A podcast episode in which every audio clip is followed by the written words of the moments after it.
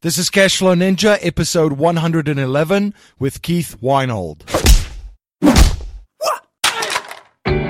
Welcome to the Cashflow Ninja, the podcast empowering and inspiring people to discover how to generate their own income and manage, grow, and protect their own wealth in the new economy. Now, here is your host, MC Laubscher.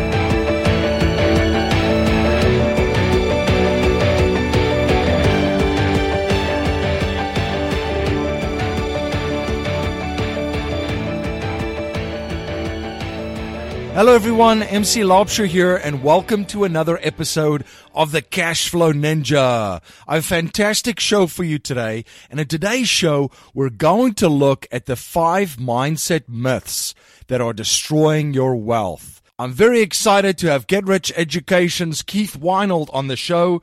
Keith is the founder of Get Rich Education, and Keith teaches others about the life altering power of investing, especially through real estate.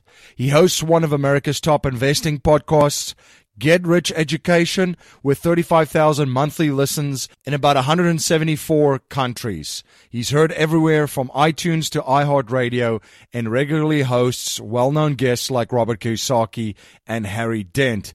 Keith is an active contributing writer to Robert Kiyosaki's Rich Dad Advisors himself. How did it all start for Keith? Well, in 2002, it started when it was time to purchase his first home, and Keith transformed from a rent paying tenant into a real estate investor overnight. He bought in Anchorage, Alaska, a fourplex building, living in one unit while renting out the other three. Today, Keith actively invests in income property, both nationally and internationally. Starting his mentorships informally with a whiteboard and easel in his dining room, Keith inspires by helping students answer their compelling why today. Keith's mindset and investment philosophy can be summarized in the Rich Dad quote Don't live below your means, expand your means. Please share your feedback and thoughts with me on today's interview. You can let me know your thoughts by tweeting me on Twitter at MC Laubscher or by emailing me at info at cashflowninja.com. And please remember to subscribe to our mailing list by signing up at cashflowninja.com or texting Cashflow Ninja, one word, all capitalized, to 44222. That's two fours and three twos. Have you rich, rich dad, poor dad? Are you interested in real estate investing and don't know where to start and how to get the results you want? For valuable information to get you started, visit Join Ops Properties at joinopsproperties.com. Globally, coffee is a $90 billion industry, and International Coffee Farms offers a sustainable income opportunity through offshore sustainable agriculture. You can own a parcel of your very own cash flowing specialty coffee farm in Panama. For more information on this income opportunity, you can download your free report at cashflowninja.com forward slash Panama. Listeners of the Cashflow Ninja can also grab a free audiobook download from Audible when you try Audible for 30 days. You can grab your free audiobook download at cashflowninjabook.com. Keith, welcome to the show. Hey, thanks for having me, MC. I appreciate being here. Can you please share a little bit about your background and your journey with my listeners? Yeah, I sure can. Well, I did not come from an entrepreneurial or a real estate family at all, but my family instilled a seed in me that it's important to travel and get out and see the world that you live in. So, growing up, Alaska is one of the places that I vacationed to four times. I didn't have a lot of money or means. I was actually using someone else's airline miles to get to Alaska. And it got instilled in me that Anchorage, Alaska fits my lifestyle so well that I moved to Anchorage, Alaska. And shortly after moving from Pennsylvania, where I was born and raised, to Alaska, I kind of fell in with what I would call a pretty aspirational group of friends, right? You want to change yourself, you want to know how far you're going to go in life. Just go ahead and take a look at your friends, and that's probably going to tell you a lot of what you need to know. And MC, shortly after settling in Anchorage, Alaska, a place I had dreamed of living, it was about time for me to come of age and buy my first home. I was just working an everyday workaday job, you know, saving, you know, having some liquidity, setting aside some money.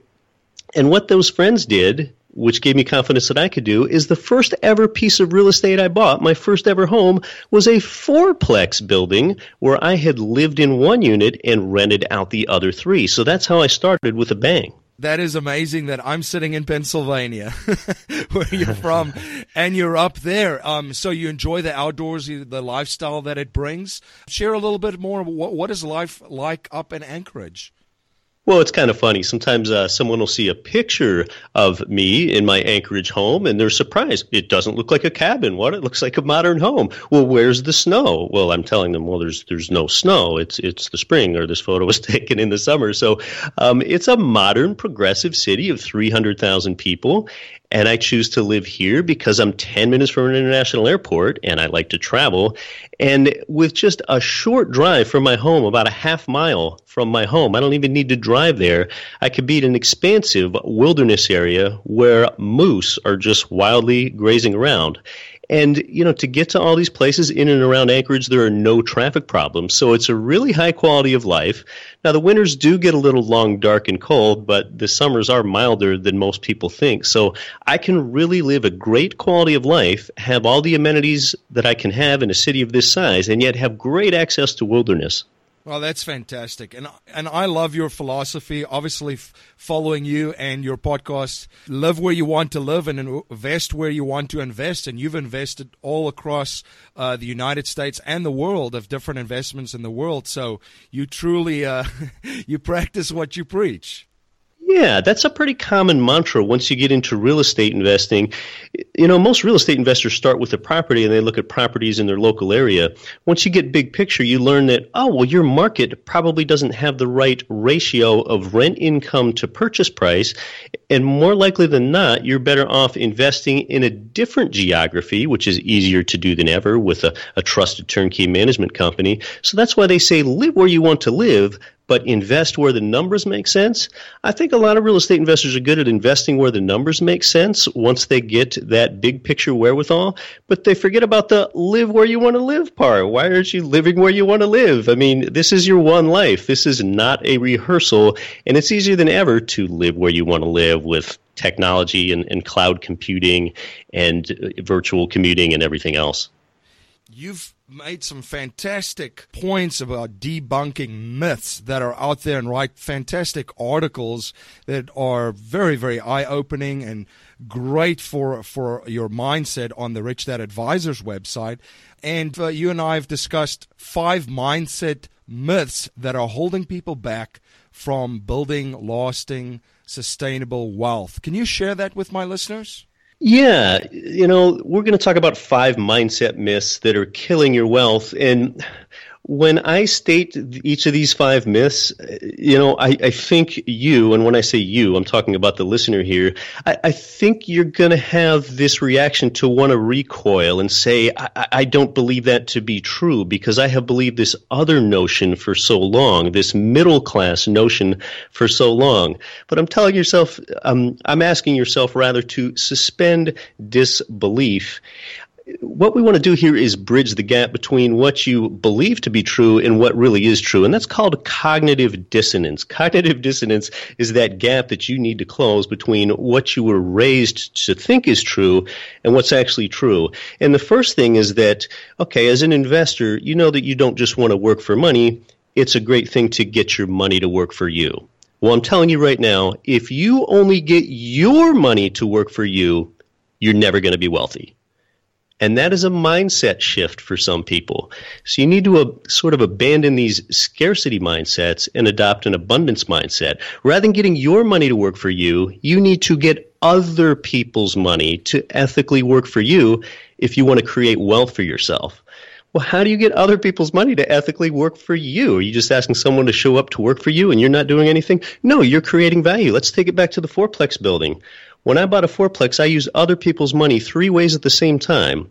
Number one, I used the bank's money for a loan. I only had to put a 3.5% down payment on a fourplex building. You can still do that today, by the way, with an FHA loan. So, number one, I got the bank's money to work for me by borrowing 96.5% for, from them.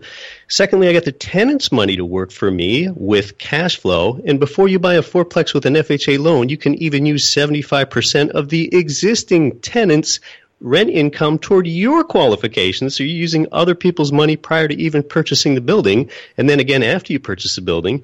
And then the third way you're using other people's money is you're getting the tax benefits on an entire four unit building with both the mortgage interest deduction and the depreciation. So you're using other people's money three ways at the same time. That's the first of five mindset myths that you need to overcome. Don't just get your money to work for you or you won't create wealth. You need to get other people's money working for you. The second mindset myth is that you don't want to be debt free. You're thinking that you want to be debt free, but you don't. You need to abandon that. That's a middle class mindset. Rather than being debt free, you want to be financially free. Abandon debt free. Debt free just means you don't owe anyone anything. Financially free means you can do whatever you want to do whenever you want to do it. Now, which sounds better to you, being debt free or being financially free? See, see, back to the fourplex building, or really almost any property you buy with a loan, it's a great example. Let's just say you buy a $100,000 turnkey property off in uh, Memphis, Tennessee, a popular market to invest in out of state. If you buy $100,000 property, you take out an $80,000 loan, every bit of that debt is outsourced to the tenant. So after you take the tenant's rent income each month and deduct all your expenses, including that mortgage that they're paying down for you, you have residual income left over, passive income. And if that $100,000 property appreciates 6%, that's $6,000. You only have 20K into the deal. That's a 30% rate of return right there. You created leverage, a $6,000 appreciation return divided by only 20K that you got into it. How did you get a 30% return? Leverage. You borrowed other people's money because you weren't afraid of being debt free. That's what creates wealth, residual income streams and leverage. That's the second mindset myth that's killing your wealth. Don't be debt free, be financially free. Uh, the third one is that you think compound interest is going to take you to the promised land or create financial freedom or create some great life. Compound interest is not enough alone. You need leverage with your compound interest, and I think I just gave an example of that.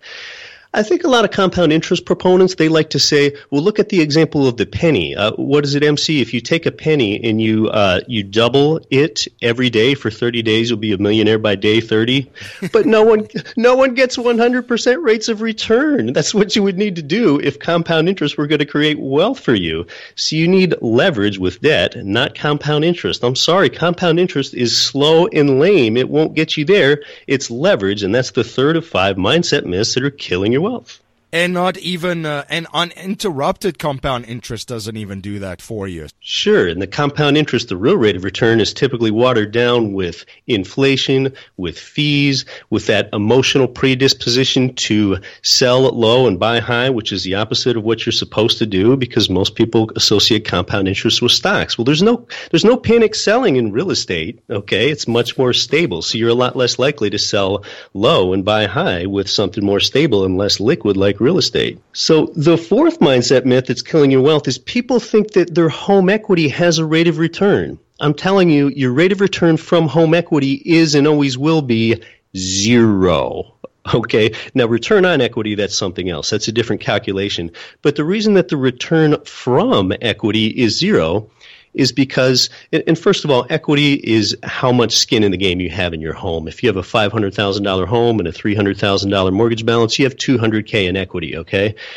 But appreciation of that property is completely independent of whether there's equity in that home or not. So equity itself doesn't create or generate any sort of return.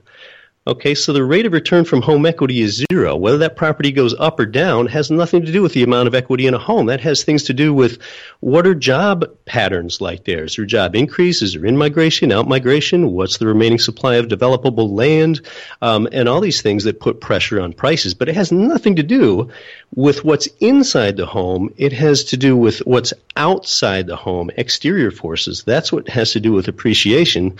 So therefore, it's smart to go ahead and spread your equity out in a number of properties. Do cash out refis. Still your equity when you do that. Yeah, no, that's very, very true. And especially if it's a primary residence too, you have to look at it from as from a business side too, as uh, the cost of capital as businesses would look at their own capital because it has a cost sitting there. There's an opportunity cost for it just sitting there uh, and not doing anything for you. You're right, and a lot of people disregard that. And before you take a, out a cash out refinance on an income property and you put it into other income property, you know, you just want to pay attention to what your projected cash flow is going to be from going ahead and making a measure like that. But yeah, that's the fourth of five mindset myths killing your wealth. People that think that equity has a rate of return, well, it does. It's it's zero. and then the fifth one, it, it's kind of a, a mindset centered one. MC that is, it's that Robert Kiyosaki quotable don't live below your means, expand your means. It takes just as much energy to do mind expanding activities than it does mindset limiting activities. Don't let the Groupon app dictate where you and your wife are going to have dinner tomorrow night. Instead, take the time to learn about a wealth creation principle like a 1031 exchange. That's an example of not living below your means, but putting your mind and your faculties into expanding your means. Uh, you know, another one is I don't recommend that people manage their own properties for long. Do it for a year or two so that you learn it and then outsource it because how many properties can you self manage? You don't want to be the best property manager that you can be. So outsource management and that's the way that you can grow. That's the way that you can make it scalable. So that's just another example there of the fifth of five mindset myths. Don't live below your means, expand your means, and bridge that cognitive dissonance. I know some of what I said is going to be kind of mind bending to some people, but open your mind and kind of bridge that gap between what you believed to be true and what is true. And listen to people that are actually doing it and putting it into practice, not just somebody that read it in a book. This stuff works. This is how I live. This is what I do. No, fantastic, and thank you for sharing sharing those. Um, I love the abundance mindset mentality.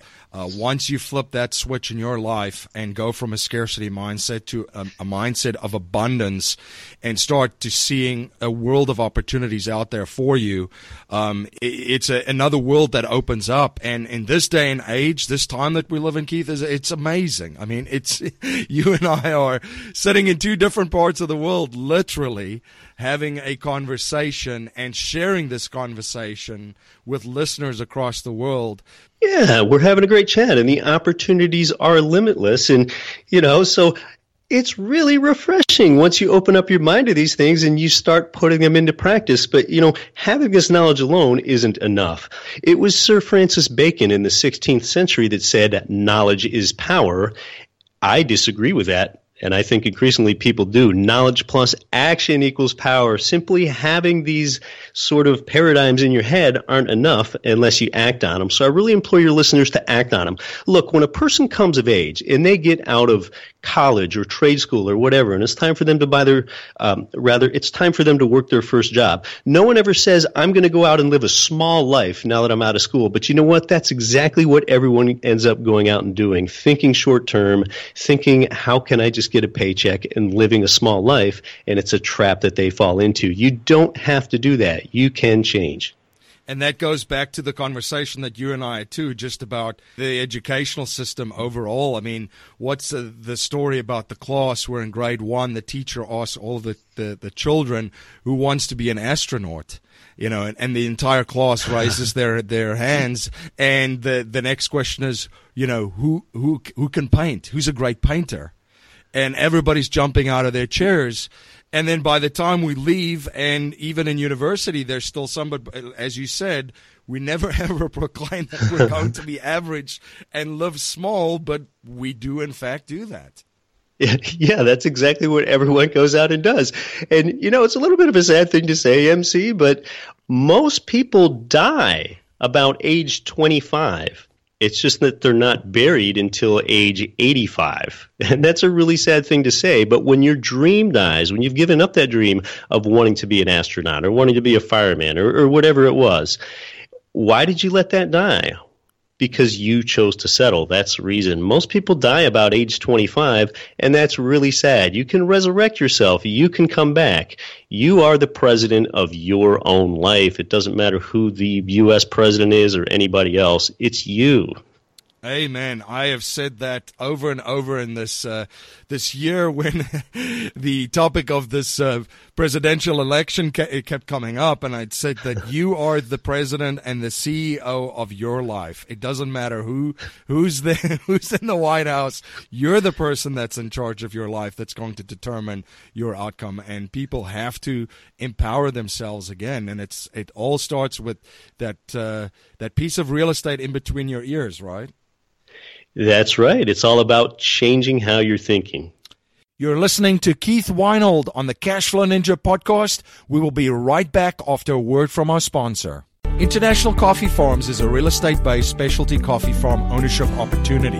You can own deeded, half acre parcels in title, already operating specialty coffee farms in Boquete, Panama. They are turnkey managed professionally on your behalf by a team of local experts with sustainable average income of 12% and with cash flow beginning in 12 to 15 months from the date of your parcel ownership. International Coffee Farms' mission is to own and operate specialty coffee farms in Boquete, Panama that are economically, environmentally, and socially sustainable. As part of this mission, 20% of the gross profits of each farm goes towards a socially sustainable fund to improve the lives of the coffee farm workers and their families. International Coffee Farms currently owns and operates eight specialty coffee farms in Boquete, Panama, with parcels available for immediate ownership. To find out how you can become a parcel owner, you can download your free income opportunity report at cashflowninja.com forward slash Panama. You are listening to Keith Weinhold on the Cashflow Ninja podcast, and now back to our interview. Now, you've had success investing across different asset classes and creating income streams as an investor and entrepreneur. And this is, of course, what this show is all about cash flow and creating multiple income streams across different asset classes.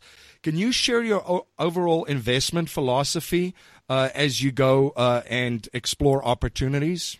Yeah, invest in hard assets principally for cash flow. Sure, I think about elements like leverage. I think about elements like arbitrage. Arbitrage means borrowing at a lower rate and investing at a higher rate, but it really begins with what's going to produce cash flow? What's going to produce that passive income stream that sets me free?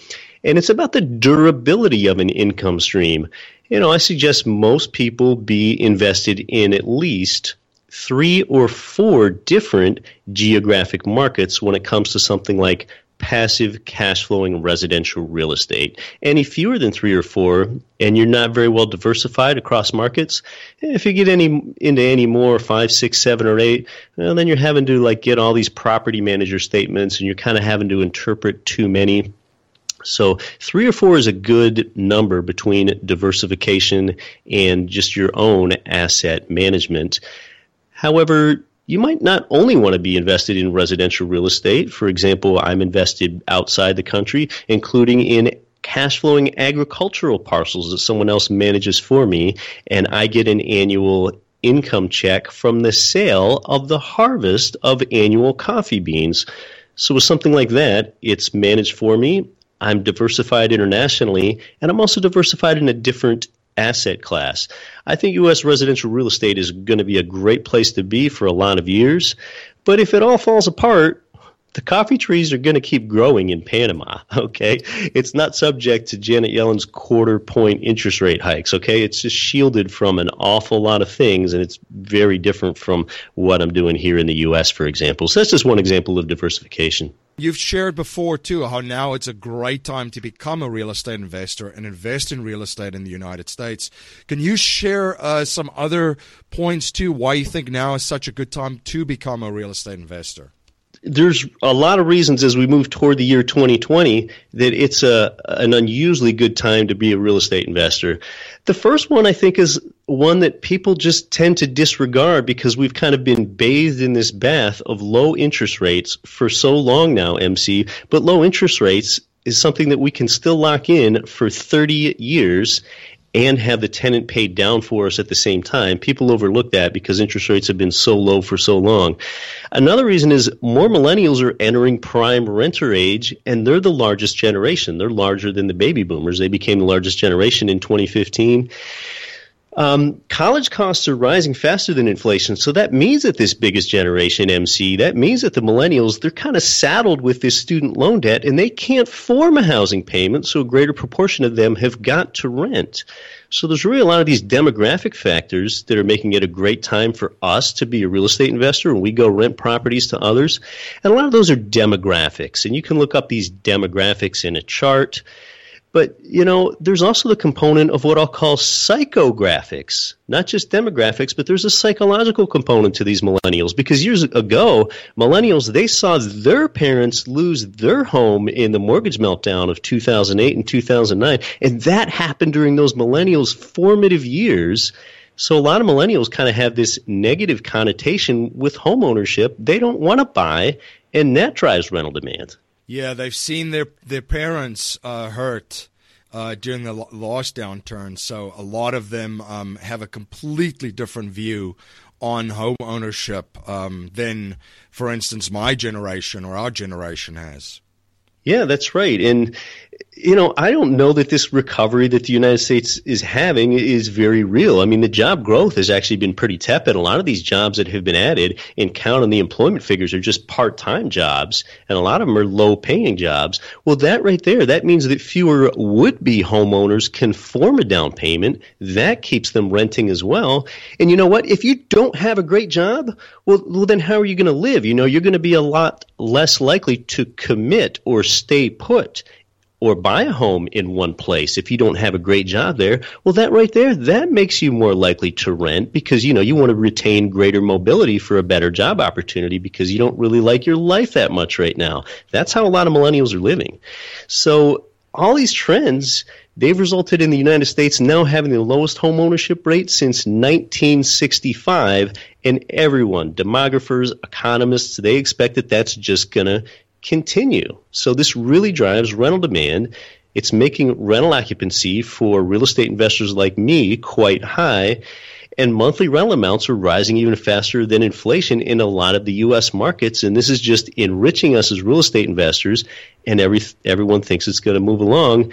And if demographics and psychographics aren't enough, we've also got these technology trends conspiring to make things better for the residential real estate investor. There's just more of a focus on people wanting to be in their home for housing demand because you have this enhanced ability to work from home with conferencing software like like Skype or like work, workflow software like Asana or Slack. It just makes going to an office less necessary. It makes office space less necessary home shopping Amazon like trends. I mean, that just continues to eat away at retail space demand. So, I mean, the ball is really moving to the residential court in a lot of submarkets. And, you know, another reason is population growth. I mean, United States real estate investors tend to overlook this because most of them have lived in the United States their entire life, but just simply the economics 101 of supply and demand. The U.S. population keeps growing. It's easy to take that for granted, but population losses in places like Germany and Japan, they create excess housing capacity on massive scales in some places over there. That just doesn't happen here, more or less. Yeah, very, very interesting trends that you're mentioning. And I agree with you about them uh, being mobile too and having mobility, especially the millennials. And I've spoken about that on the show uh, before as well. It's, it's going to be key to go uh, where the opportunities are and not being tied down anywhere. So I don't see that changing as well. Um, but really interesting uh, trends that you mentioned. Now, Keith, when you look at investments, do you have a checklist or are there foundational principles and values that you draw from to make decisions when opportunities are presented to you? Yeah, well, it really starts with with cash flow. That's where it begins. And you know, when it comes to integrity, when it comes to thinking, am I really creating value for others in the world? Am I doing something that I can feel good about?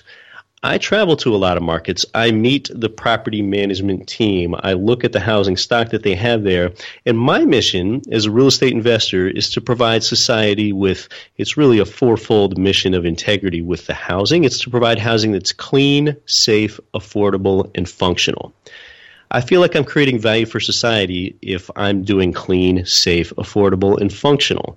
I never get called a slumlord that way, okay? It's always kind of weird getting called a slumlord. I never really know what someone means when they say that, but you're a lot less likely to get called one if you fulfill that mission of clean, safe, affordable, and functional. Now, on the other end, as soon as I begin to try to do beautiful, when I try to fulfill beautiful in the mission and have you know Corinthian columns and you know fancy doorknobs and light switches that are over the top, that usually doesn't pay off for the residential cash flowing real estate investor. Sure, there's exceptions, but I don't want to go beyond clean, safe, affordable, and functional. Otherwise, I'm not profitable. And a key word for my listeners listening to what Keith is saying mission came up. So when whether you're an entrepreneur or investor, that is cardinal. Can you speak just to the importance of that mission, Keith? Yeah, you know, when you project your mission onto others and you let your you know, property manager or business associates do so and, and, you just tell them something like your mission is clean safe affordable and functional. Yours might be a little bit different than that. People really begin to like you. People really begin to, to buy into what you're doing and they want you to do well and they want to do well for you because they'll know that you have a mission that's greater than yourself. So you know think about what really resonates with you what matters to you deep down in your heart. It starts kind of in a sense at that lowest level serving tenants well None of my tenants know my name. They don't know how to get a hold of me. And I don't actually want to be the one responsible for making sure that their sink drain isn't leaking, but I want to have that manager that's the one that's there to make sure that that's being done. So think about that lowest level. How are we serving? Who are we helping? These are people's homes that we're talking about here. So we can be in control, but we don't have to get so involved ourselves that we lose our quality of life. And that's so important when you start growing and building a business to that mission, because that'll inspire more people to become a part of it and join it. Because in the end, people want to be part of something that they know is helping other people and providing value for others. So I found it that that is one of the most important things right there. And just to be able to communicate it so effectively and very, very crisply, like you just did, it's, it's so important. Yeah, I've been doing this for a while, so maybe it seems like it's really easy for me to be thought out. But yeah, it really goes down to that. Who are we serving? Where does this passive income stream come from? You know, where does that originate? It really originates with job creation, but it, it comes through tenants. So those are the sort of things that we need to need to think about. And because incomes start with jobs, and in a sense, a tenant is just kind of the beginning of that conduit of that passive income stream. You know, I was talking about the importance of markets before. The market is more important than the property. Most real estate investors make the mistake of starting with the property. When they think about real estate investing, they think, what kind of property should I get? It's completely backwards. In real estate investing, the property is only the fourth most important thing. Number one is you. What do you want? Do you want real estate to provide you with a passive stream of cash flow or appreciation, or is it legacy investing for a future generation, or is it just for tax breaks, or what? It starts with you. What do you want real estate to do for you? Second is the geographic market and its employment viability. Third is that team, that that team of professionals like your agent, like your mortgage loan officer, like your key property manager. And then only fourthly is a property because the first three don't work, as we know, MC, the property doesn't matter. So the property is only the fourth most important thing. And a lot of people get that backwards. Yeah, they they certainly do. Keith, one habit that I've observed from wealthy and successful people is that they're always studying new subjects and learning new skills. What are you currently studying and what new skill sets are you currently learning? Well, it's you know it's not how be, how to be the best property manager. When I've outsourced that, see, I'm able to think at, at a higher level. So with with GetRichEducation.com and my Get Rich Education podcast, I'm trying to grow that and reach more people. I've never edited my own podcast. I've never been the sound engineer for my own show. I know even that's not my best and highest use, even though a podcast is an instrument that allows me to reach more people. I'm trying to clear my plate, MC, so I can be the visionary for pushing Get Rich Education forward. Um, one skill I'm learning is how to hire better people. I just hired an editor for our Get Rich Education newsletter and hired a headline writer to write a really good, compelling headline for the blog articles that I write for the Risk Advisors and for what we put in our newsletter. So it's really learning about how I can clear time to be the visionary for this company or, you know, when the heck am I going to write my first book? So I need to clear a substantial amount of time for that. And I think the overriding theme here is I'm just continuing to migrate to a better and higher use. I used to manage my own property. I learned my better and higher use was getting someone else to do that. I learned a better and higher use was then investing in other markets. And then my better and then my best and highest use was launching Get Rich Education. And now my best and highest use is trying not to be involved in the day to day operations with Get Rich Education as much as I have been. Working on your business and growing it and trying to reach more people, not in it. Exactly. Yeah, you said it. I think it's really easy to get caught in that trap and, and dig down and try to look after every detail yourself. But you just got to think about the opportunity cost of not doing that next best and highest use. Now, a core message in our show is to leave our families, communities, and the world better than we found it by passing down a mindset values and principles to future generations, not just money. So if you cannot pass on any money to future generations, and we're only allowed to pass on three principles to them to build wealth and achieve happiness and success, what would they be? Well, I would say three principles is, you know, number one, it starts with creating value for others.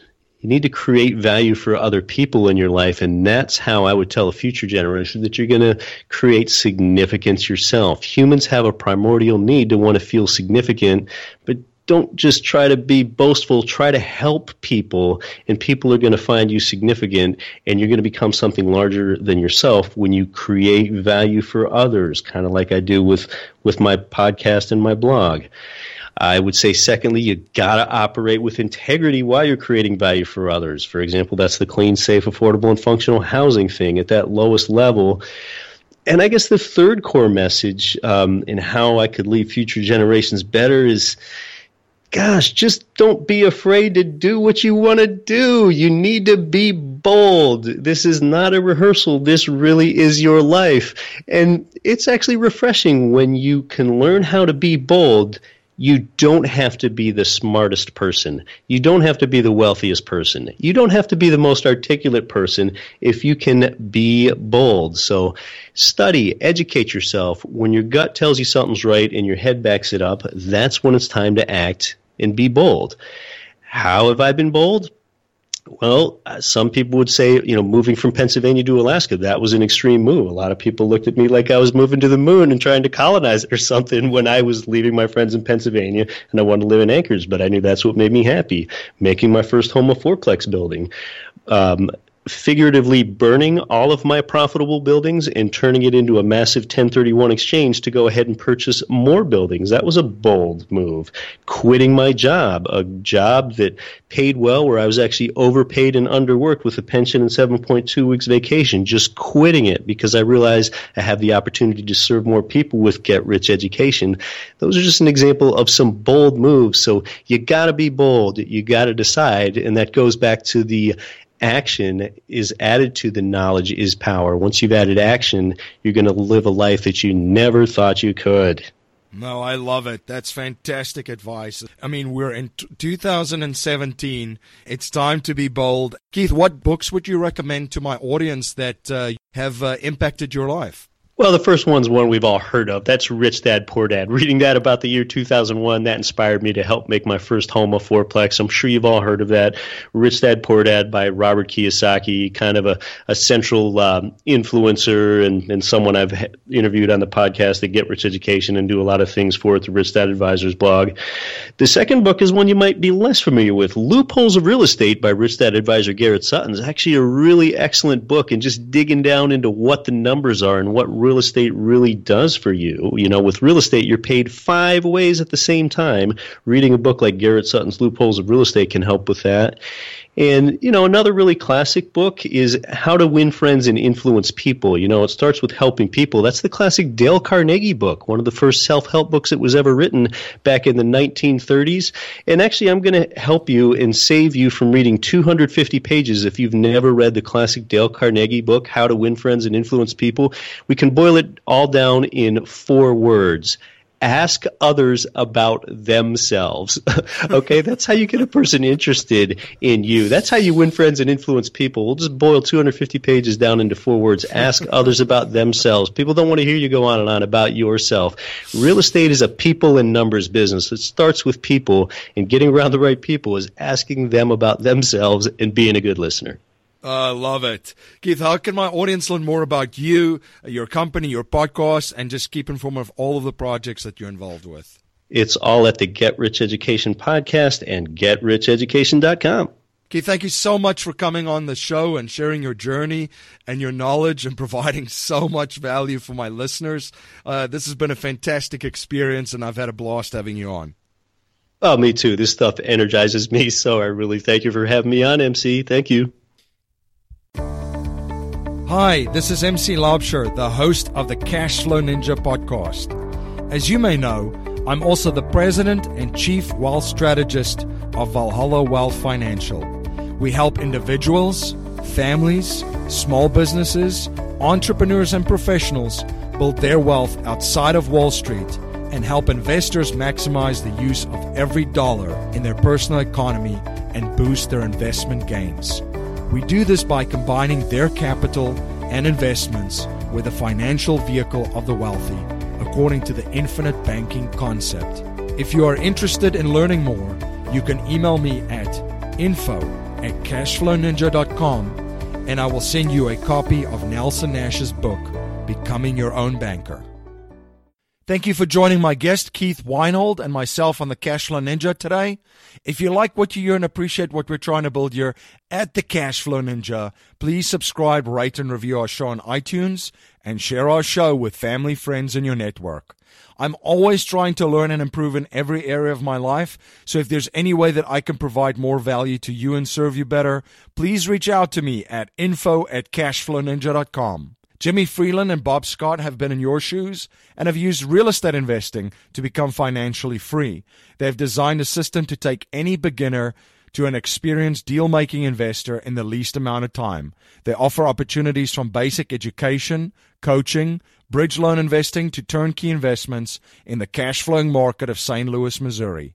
For more information, please visit joinopsproperties.com or call Jimmy and Bob at 314 799 2247. Coffee is a proven product and a $90 billion industry worldwide. Through international coffee farms, you have a chance to own and operate your own half acre parcels in a specialty coffee farm in Panama, professionally turnkey managed for you. You can download your coffee farm ownership opportunity report at cashflowninja.com forward slash Panama. That's our show for today, everyone. Until next time, live a life of passion and purpose on your terms. You have been listening to the Cash Flow Ninja with your host, MC Laubscher, the podcast empowering and inspiring people to discover how to generate their own income and manage, grow, and protect their own wealth in the new economy. Today's show notes and resources are available on our website, cashflowninja.com.